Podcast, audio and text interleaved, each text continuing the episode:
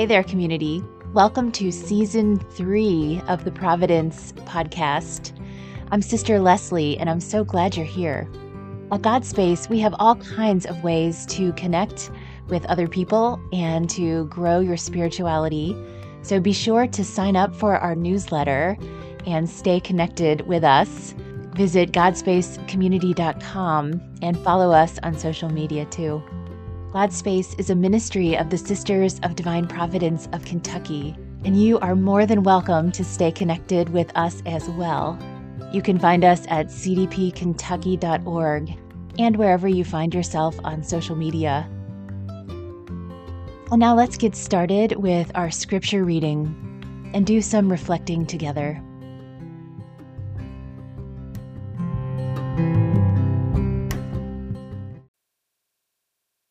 So, this week we're going to mix it up a little bit. We're still going to read scripture, don't worry, but this time it's going to be interspersed in the reflection. So, you can listen for that and see how it goes. This Sunday's readings seem to be about leadership and what good leadership does and does not look like. For example, it does not look like the priests described by the prophet Malachi in the first reading. You have turned aside from the way and have caused many to falter by your instruction. You have made void the covenant of Levi, says the Lord of hosts. Ouch. Good leadership also does not look like the Pharisees as Jesus sees them. For they preach, but they do not practice. They tie up heavy burdens hard to carry and lay them on people's shoulders, but they will not lift a finger to move them. All their works are performed to be seen. Whoa, Jesus calls them out too. So, what is good leadership? Well, it's like Paul and his companions were with the community at Thessalonica. We were gentle among you, as a nursing mother cares for her children. With such affection for you, we were determined to share with you not only the gospel of God, but our very selves as well. So dearly beloved had you become to us. When Paul was with the community, he worked hard so that he wouldn't burden people. And he set an example of what gospel living looks like.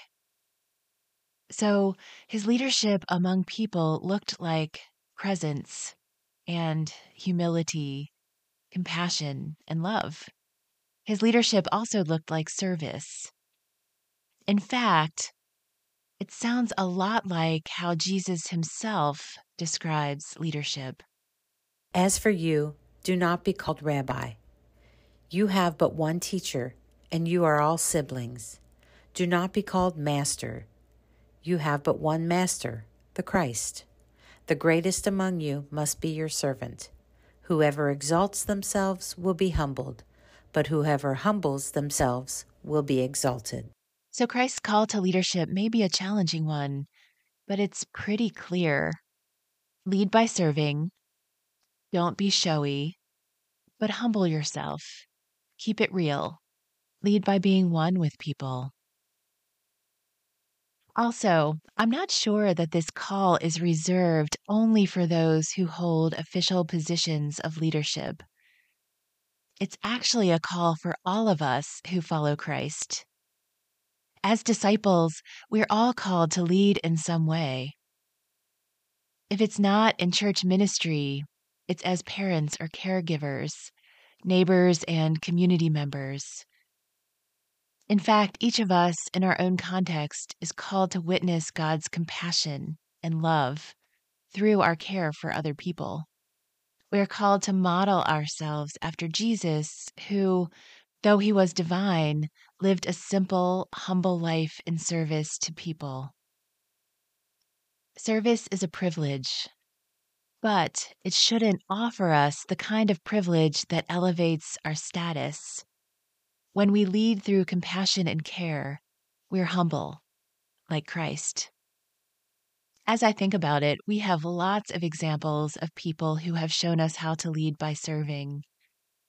We just celebrated the feasts of All Saints and All Souls, and these occasions are such beautiful invitations to reflect on our spiritual role models.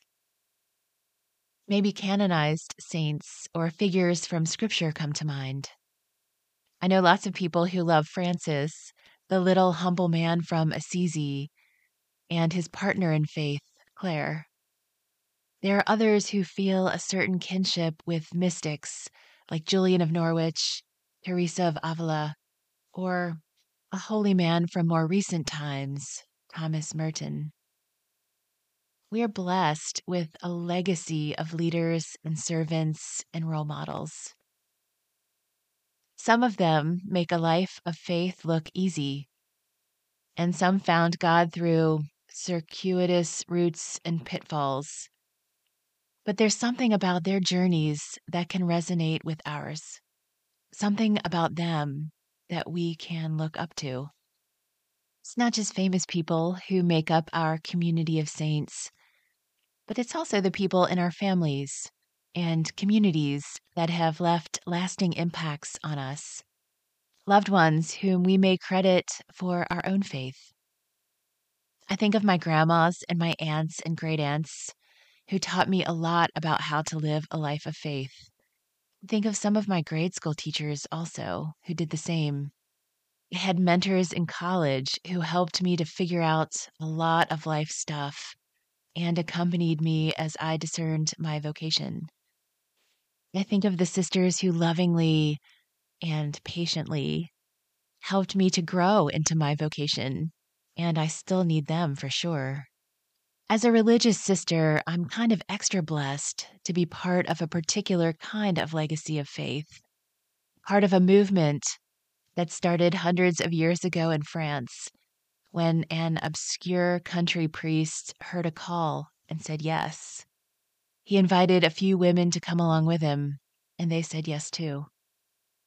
But a movement isn't built with the responses of just a few people. It takes each one of us, person by person, choice by choice, step by step, to build a legacy. It takes prayer and discernment and faith, yes, and it also takes relationships. Why did we grow into our faith? because someone loved us enough to help us to grow. Someone helped that person in the same way, and the person before them, all the way back to Paul with the Thessalonians, and ultimately back to Jesus, telling his followers to serve people and then showing them how. In the Northern Hemisphere, it's growing darker and colder each day, and that can make me feel a little pensive. I remember loved ones who have gone to God, and that's a little bittersweet. My community has a prayer service each year to honor our deceased sisters and associates, and I always feel their loss, along with all the others we've lost over the years. And that can bring some tears. But the other part of bittersweet is the sweetness that comes from knowing and loving and being loved by such holy people. The feasts of all saints and all souls can be thin places if we allow them to be. They can be spaces where earth and heaven are close and not divided by a chasm. And we hold our beloveds, the ones with us and the ones who have gone before us, with love and gratitude and they hold us too. As people of faith, we know we're not alone. We belong to a wide and beautiful community, communion of holy people. We know that, but we have to keep remembering. We have to remind each other. And maybe that's what Christian leadership looks like.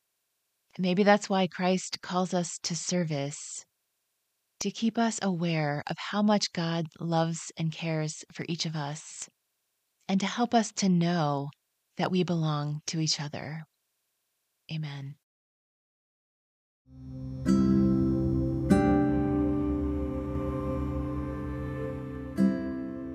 And now let's continue our reflection and maybe even go a little deeper. Who are the people who have loved and cared for you? Who have helped you to grow in your faith? What is it about them that drew you to them or them to you?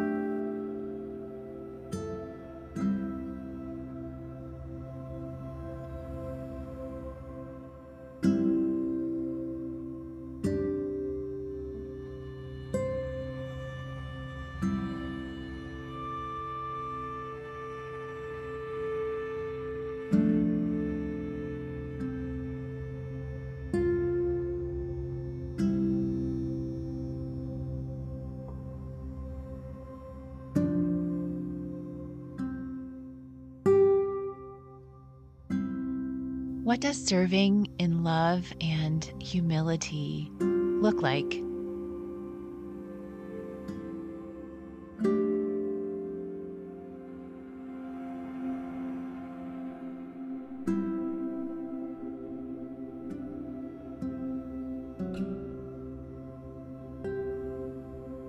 Have you ever experienced that kind of leadership, either in someone else or yourself?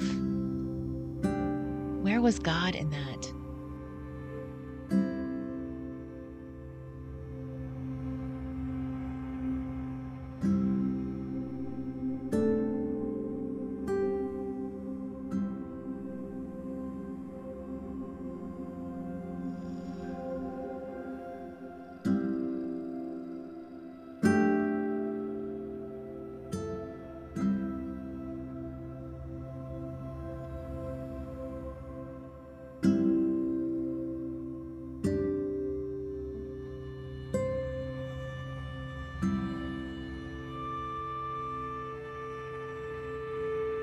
Is God calling you to serve right now?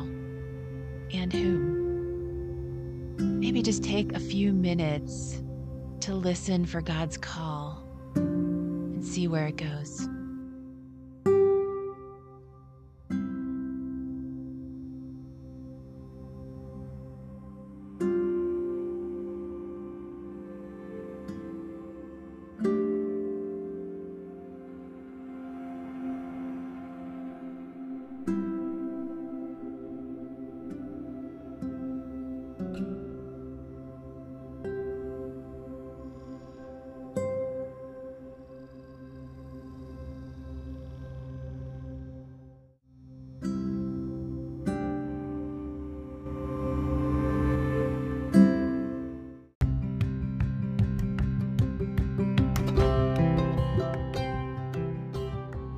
Thanks for listening to the Providence Podcast.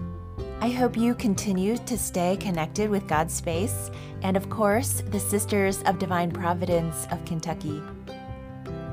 As you continue on your faith journey, may you notice all the ways that God cares for you, and may we all take good care of each other. Peace.